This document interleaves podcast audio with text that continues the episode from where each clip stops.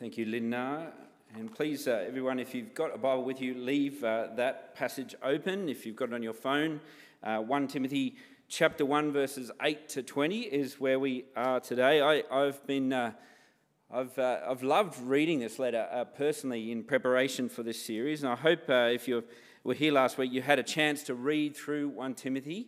If you're brand new, this is what we do as a church. We work our way through parts of the Bible, and this term our project is 1 Timothy. God is setting the agenda for us in this letter, and I'm going to pray and ask him to do that again for us now, so let's pray together.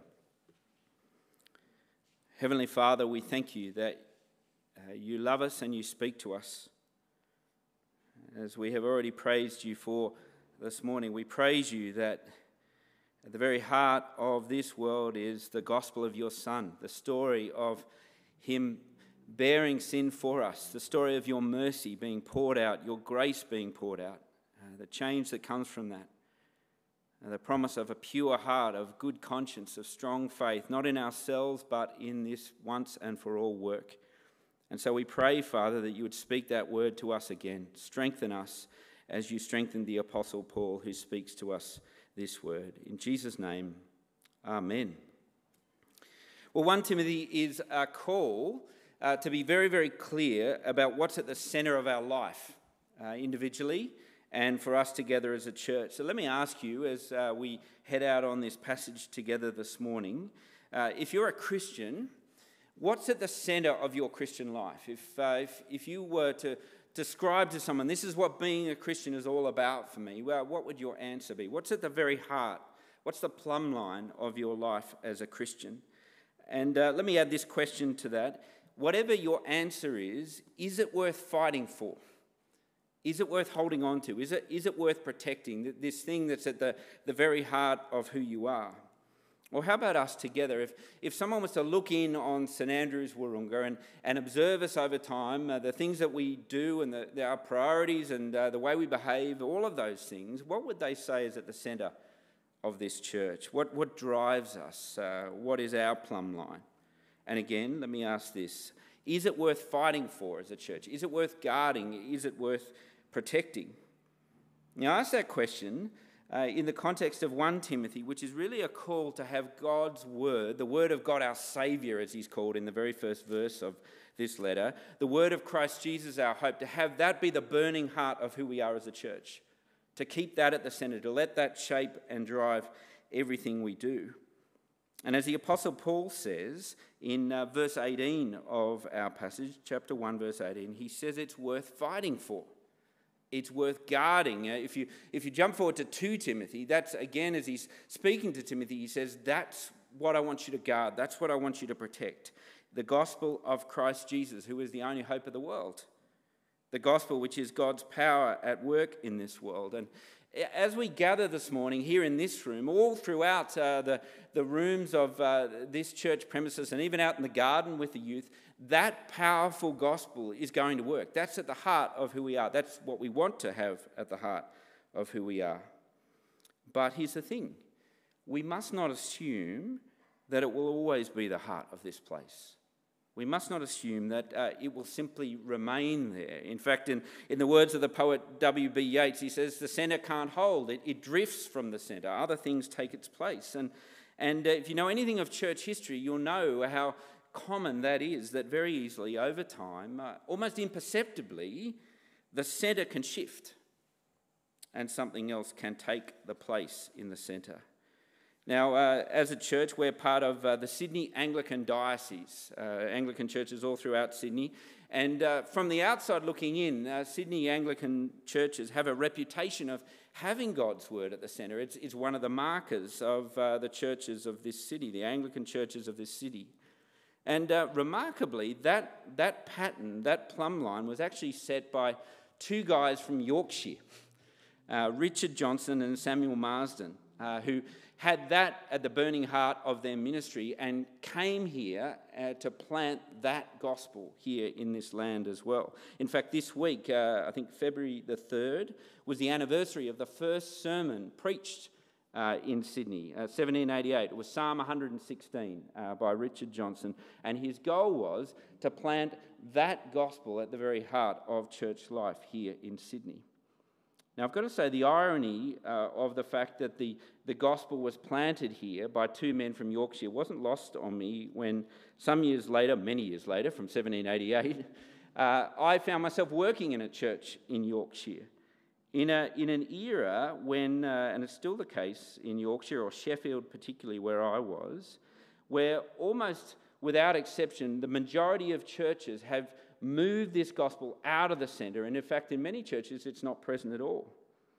And I remember sitting in a ministers' meeting in the time that I was there with churches from all around the area and ministers from all around the area, and we were talking about how we might reach Sheffield together. And as we were talking about it, the discussion centred on, well, a whole range of centres, all sorts of things that we say, this is what we're about. So all sorts of different things, from human religion to humanism itself to, well, false gospels, false teaching as it's called in 1 Timothy here.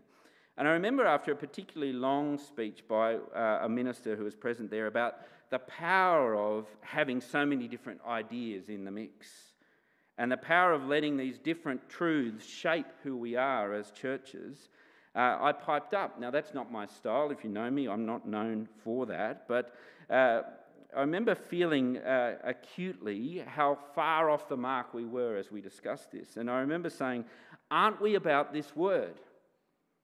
Aren't we about this gospel? Isn't that what we promised in our ordination? Isn't that what we know is the hope of this world? And behind me, another minister piped up and said something along these lines. The narrowness that you're expressing is what's wrong with the church. It is the view of, well, this is what he said, the view of a backwards dinosaur, and such views will soon be extinct like the dinosaurs. Now, how do you respond? This is a meeting of ministers. Verse 18, here's the Apostle Paul's response of similar challenges in Ephesus. Timothy, who's still there in Ephesus, I give you this charge, that you fight the good fight, that you hold on to this gospel, is what Paul says to him. And the fight is not a new fight in Ephesus. It's been raging for some time. And you remember, if you hear last week when we read Acts 20 together, Paul's final words to the church in Ephesus, he warned that this would happen. And there's a number of different false words, different forces that are trying to take the centre for churches in Ephesus, from religion, and we'll think about that today, from when we get to the end of 1 Timothy chapter 6, just plain, rank, boring materialism taking the centre, to even shifting cultural trends that can influence the way the church thinks and behaves. And today, as we look at chapter 1, we'll look at the fight that Timothy is called to take on to silence human religion from becoming the centre, and a particularly human religion built around the Old Testament law that God has given us. It seems that over time, in the church in Ephesus, around the word of the gospel of Christ Jesus, the word of our Saviour, has come, do you see it there, verse 3 of chapter 1, false doctrines, lies. Verse 6, meaningless talk about the law. Verse 7, teachers of the law who are saying that's where our hope is, that's where our security is. And it seems the more this talk went on, this talk of the law being at the centre, the more hearts and consciences and faith was growing shaky, and so Timothy was called to fight back. Now, the reference to the law in chapter 1, it's probably a reference to the whole Old Testament law that God has given us, but particularly in view is the Ten Commandments. And if you flick forward to verses 9 and 10 as he lists a series of sins, it's really the Ten Commandments that he has in view. So it's most likely that is what they were teaching. Here at the centre of our religion, at the centre of our faith, is obeying these Ten Commandments. That's how you can secure your status before God. And so Paul now warns Timothy, and he warns him knowing that he himself had faced that same battle in Ephesus with opponents. You see, he names them in verse 20. He says Alexander and Hymenaeus, they were two people that he had to battle over this issue on. And it had reached such a tense sort of standoff, this battle. Do you see verse 20? Paul had to hand them over to Satan. That's pretty dramatic, isn't it? And it's not entirely clear what he means by that, but I suspect what's behind it is essentially reaching a point in his discussions and debate with Alexander and Hymenaeus, who kept pursuing this idea of the law being at the centre, that he eventually had to let them go. They weren't going to change their mind. He had to hand them over to Satan. And I think the sort of picture that's in mind, you know, that moment in the Gospels as Jesus is pleading with Judas, and he knows what Judas is going to do, and yet he still pleads, and then eventually he lets him go and hands him over to Satan. Same thing here. Sometime after Paul had left Ephesus, the battle still rages on, and it seems these two men are amongst the battle. There are still those, verse 7, who want to teach the law, to have our hope, our surety of salvation be works of the law rather than the work of faith that God wants us to have. That's the battle, but here's the question. What's so wrong with having the law at the heart of church life? I mean, after all, it's not an arbitrary law, it's God's law. He gave it to us, and it's a good law. He gave it to us for our good, so why not have this law at the heart? And remember, the law that is being spoken of here is the law of God's Old Testament law that he gave his people, the 10 commandments that he gave them at Mount Sinai, having rescued them from Egypt. What's wrong with centering life as God's people around this law? I mean, surely it's a good way of actually being able to measure in quantitative ways how we're actually going as God's people, how we're measuring up. And I want to say, to be honest, that's often how Christians and the church are viewed by the outside world, that at its heart, Christianity is about rules. And because of that perception, unbelievers, I think, are likely to respond in one of two ways. If they think that's what Christians are about, that's what church is about, it's about rules, they'll respond with one of two ways. They'll either think Christians are hypocrites. They fail to live up to the rules that they're trying to impose on others. So why would I even listen to them? And if they don't respond with that, here's the other response that I've heard a number of times. They'll respond with self-assurance. I'm all right. If that's what it's about, I'm not a murderer, I don't steal, I'm not dodgy, I'll be okay. And on the flip side, from the inside looking out, because of this perception that Christianity is about rules, that church is about rules, Christians can often respond in one of two ways. Either we respond with self-righteousness. In the words of the Pharisee in the Gospels, I thank God that I'm not like other people. Or the exact opposite of that. We see these rules at the heart of things and we respond with self-doubt. Burdened by guilt, I'm not measuring up. Frustrated that I can't live by the rules that if I could live by them would actually make me feel secure. And perhaps your efforts as a Christian are driven by that perception. Or perhaps you're stuck as a Christian because of that perception, because of your failure to measure up.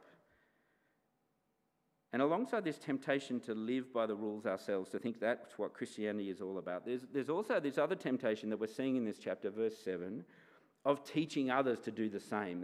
That's how we operate as a church. And I've got to say, as a minister, the easiest thing in the world to do in a sermon is to make Christians feel bad, to elicit guilt, to leave here, try harder. And not just for ministers, I want to say to the parents present here, it is tempting, isn't it, as parents, to think that the way I secure my child's salvation is to keep telling them to keep the rules. That's how they'll be safe. And so here's the question, as we think about it at a personal level, and think for yourself, am I living and measuring my standing before God according to the law? Is that my hope? Is that my security? And if so, see where it leads. Have a look at verse 19. See where it led the likes of Hymenaeus and Alexander. It shipwrecks faith. It shipwrecks faith. And so if that's not the answer, what is the answer? If putting God's law at the centre as our hope and our security is not the answer, is the answer the world's alternative to that?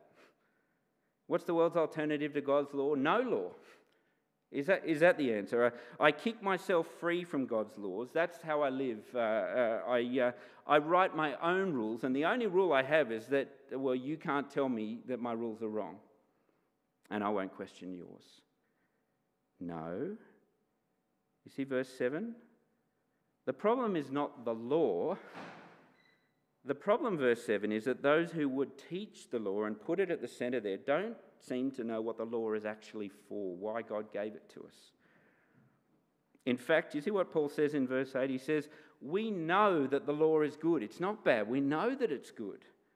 If, and it's a really big if, do you see it there in verse 8? If it's used lawfully. Now that's a lovely little play on words that Paul does. The law is good if it's used lawfully, properly. A problem comes when the law is used for something that it was not actually given for.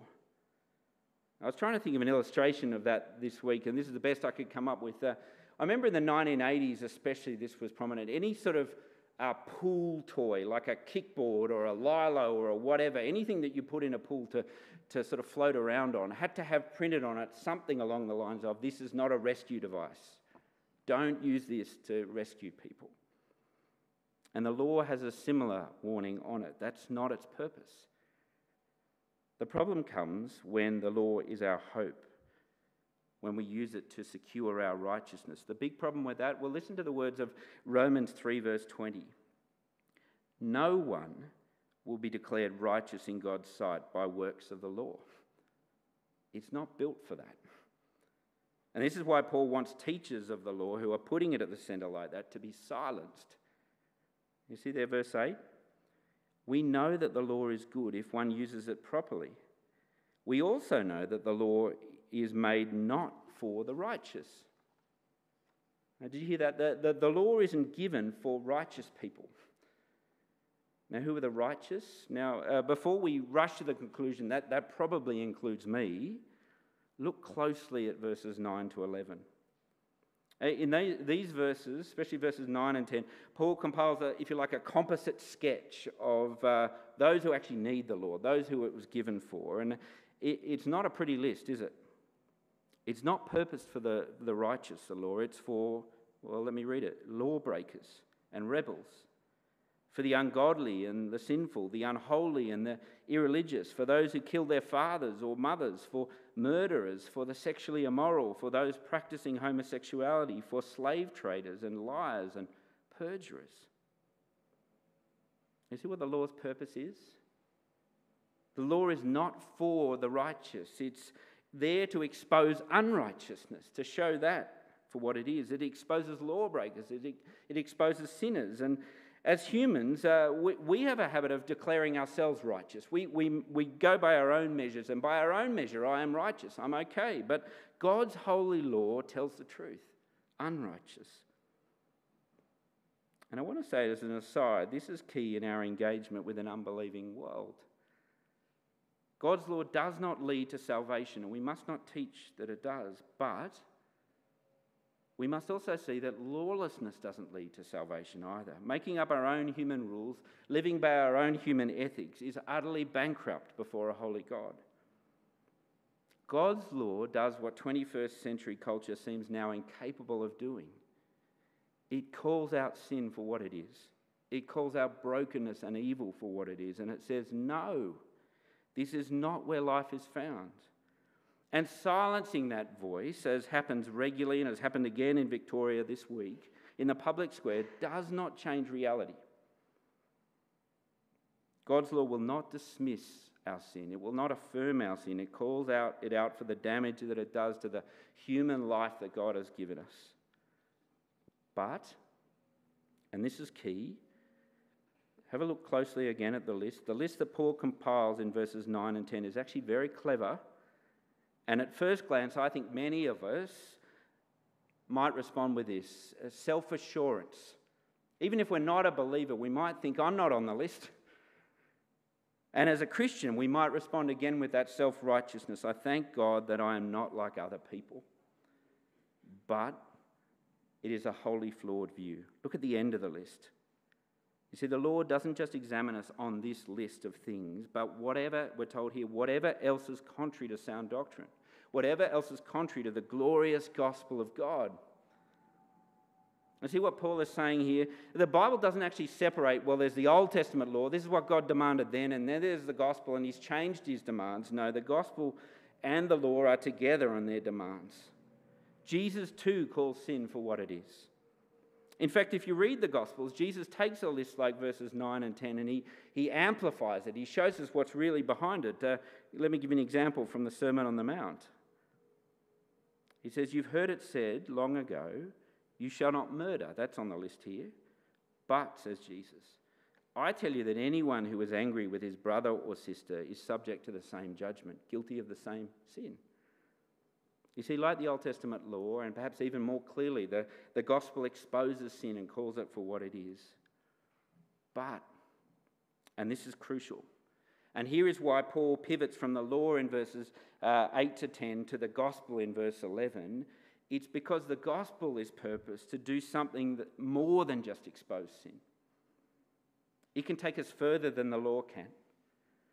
There's a great verse in Galatians chapter 3, verse 24 that says the law is like a guardian. It's meant to lead you somewhere. You're not meant to stay just with it. It's leading you to something better, to salvation for sinners through Jesus Christ, who is our hope. And if we teach that the law is at the centre, we leave each other in the dock with the law as our guard. That's all we do. We need to teach Christ Jesus at the centre. For whereas the law exposes and convicts us and condemns us, and we need that truth rather than lies that we tell ourselves, the gospel of Jesus Christ brings, we're told in this chapter, mercy and grace and peace with God our Father. The gospel of Christ Jesus brings pure hearts and good consciences and sincere faith. That's where it can lead us. The law can't do that, and it should not be taught that it can, but the gospel can. And Paul was entrusted, we're told in verse 11, to teach that gospel, to guard it, to protect it. And now in verse 18, he says to Timothy, "Now I'm entrusting you with that same job. Keep it at the centre. Let that be at the centre of the church in Ephesus. Fight for that, Timothy." Why fight? Well, let's finish with this. Here in verses 12 to 16 is Paul's answer why it's worth the fight. And the answer he gives is in the form of a story. He tells us a story. It's a simple story. It's the story of the gospel. And the way he tells the gospel story is he tells his own story. Have a look at verse 12. "I thank Christ Jesus our Lord, who has given me strength, that he has judged me faithful, appointing me to his service. Even though I was a blasphemer and a persecutor and a violent man, but I received mercy, because I acted in ignorance and unbelief. The grace of the Lord was poured out on me abundantly, along with faith and love that are in Christ Jesus." See there, verse 12, there's the power of the gospel in just four words. You want to see the power of the gospel? Speaking of God, Paul says, "Do you know what God did with me? He judged me faithful. He reckoned that of my life faithful." That's who Paul is. And no, Paul didn't judge himself faithful, and others didn't judge him faithful. The law didn't judge him faithful. God judged him faithful. How did he do that?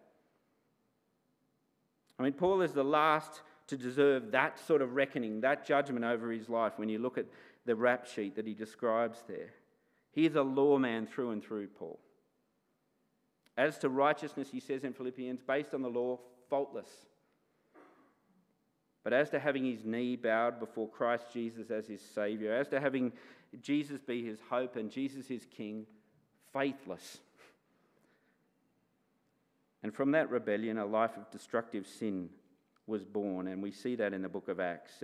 We read Acts 9 just now, earlier this morning, but if you go back one chapter, Acts 8, you'll see this man, Paul, standing and smiling as Stephen is stoned to death for his faith in Jesus. A moment that no doubt is burnt in his memory. How do you come back from that? From being found out completely by God as the risen Lord Jesus confronts him on that road to Damascus. Is the answer law? Is it try harder, Paul? No. You see the answer, four words at the end of verse 13. "But I received mercy." I mean, how dare such a man receive mercy? But that's exactly what he's given. And it shouldn't surprise us, because if you remember back in verse 2 of chapter 1, this is the business that God the Father is in. He's in the business of mercy. That's his business. Mercy for a man who, verse 13, we're told, acted in ignorance and unbelief. Now don't get the wrong idea about that ignorance. It's not Paul saying, you know, it's my get out of jail free card. I had mitigating circumstances. I didn't know. No. It's not that at all. It's more like what happens when Jesus prays on the cross. You know what he says on the cross is, as they're nailing him to the cross, he says, "Father, forgive them. They don't even know what they're doing. They don't know the depth of the offense of killing the Son of God." And it's the same for Paul. He had no idea how profoundly wrong his sin was before God. And until you or I are face to face with the risen King Jesus, as the Apostle Paul was, we will have no idea how profoundly evil the sin of rejecting him as king is, and taking the life that he has given us and the breath that he gives us right now and living opposed to him. But, says Paul, I receive mercy, forgiven, washed clean, judgment withheld, because judgment fell on the mercy giver. And along with mercy, you see God's other response in verse 14, grace. Paul actually, in verse 14, he invents a word. He says, grace abounded or overflowed. You imagine a cup that's been filled and it's just overflowing now. And then he thinks, well, that's not enough to describe what God has done. I'll whack the word super in front of it. So it's super overflowing. So if you can imagine a cup overflowing that's even more overflowing, that's what God's grace does. That's the power of the gospel. And again, verse 2, that's the business God is in, grace. So powerful, isn't it?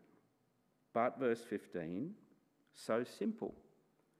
It's not like the endless and pointless speculation of the law teachers. This is a gospel that you could write on the back of a drink coaster, but it can change your world forever. Do you see it there in verse 15? Christ Jesus came into the world to save sinners. And of that gospel, Paul is exhibit A of sinner. And he is exhibit A of the power of God's mercy and grace to turn a life around. And then this, and we'll finish with this. Have a look at verse 16. Do you know why God chose to show mercy and grace to Paul? Verse 16, for that very reason I was shown mercy, so that in me, the worst of sinners, Christ Jesus might display his immense patience as an example of those who would believe in him and receive eternal life. Do you see what God is doing as he pours out mercy and grace on this man? He shows mercy because he's not finished showing mercy in this world. He's not shut up business. And you and I, if you are someone who has received this mercy and grace, you need to know that the reason he gave you that mercy is he wants you now on display in this world to show how patient he is, to show that he wants others to come to believe and receive eternal life by this mercy. That's still his core business, and it must be ours. Wherever you go this week, he wants you to have that story at the very heart of who you are. I have been shown mercy. That's who I am. That's what he wants to be, the heart and the plumb line of our church. That if people follow the path of who we are, they won't find us and our fake self-righteousness. They'll find the God who is their Saviour, and Christ Jesus is who is their hope. Now let me pray for us, and I'll simply pray by reading verse 17, so let's pray together.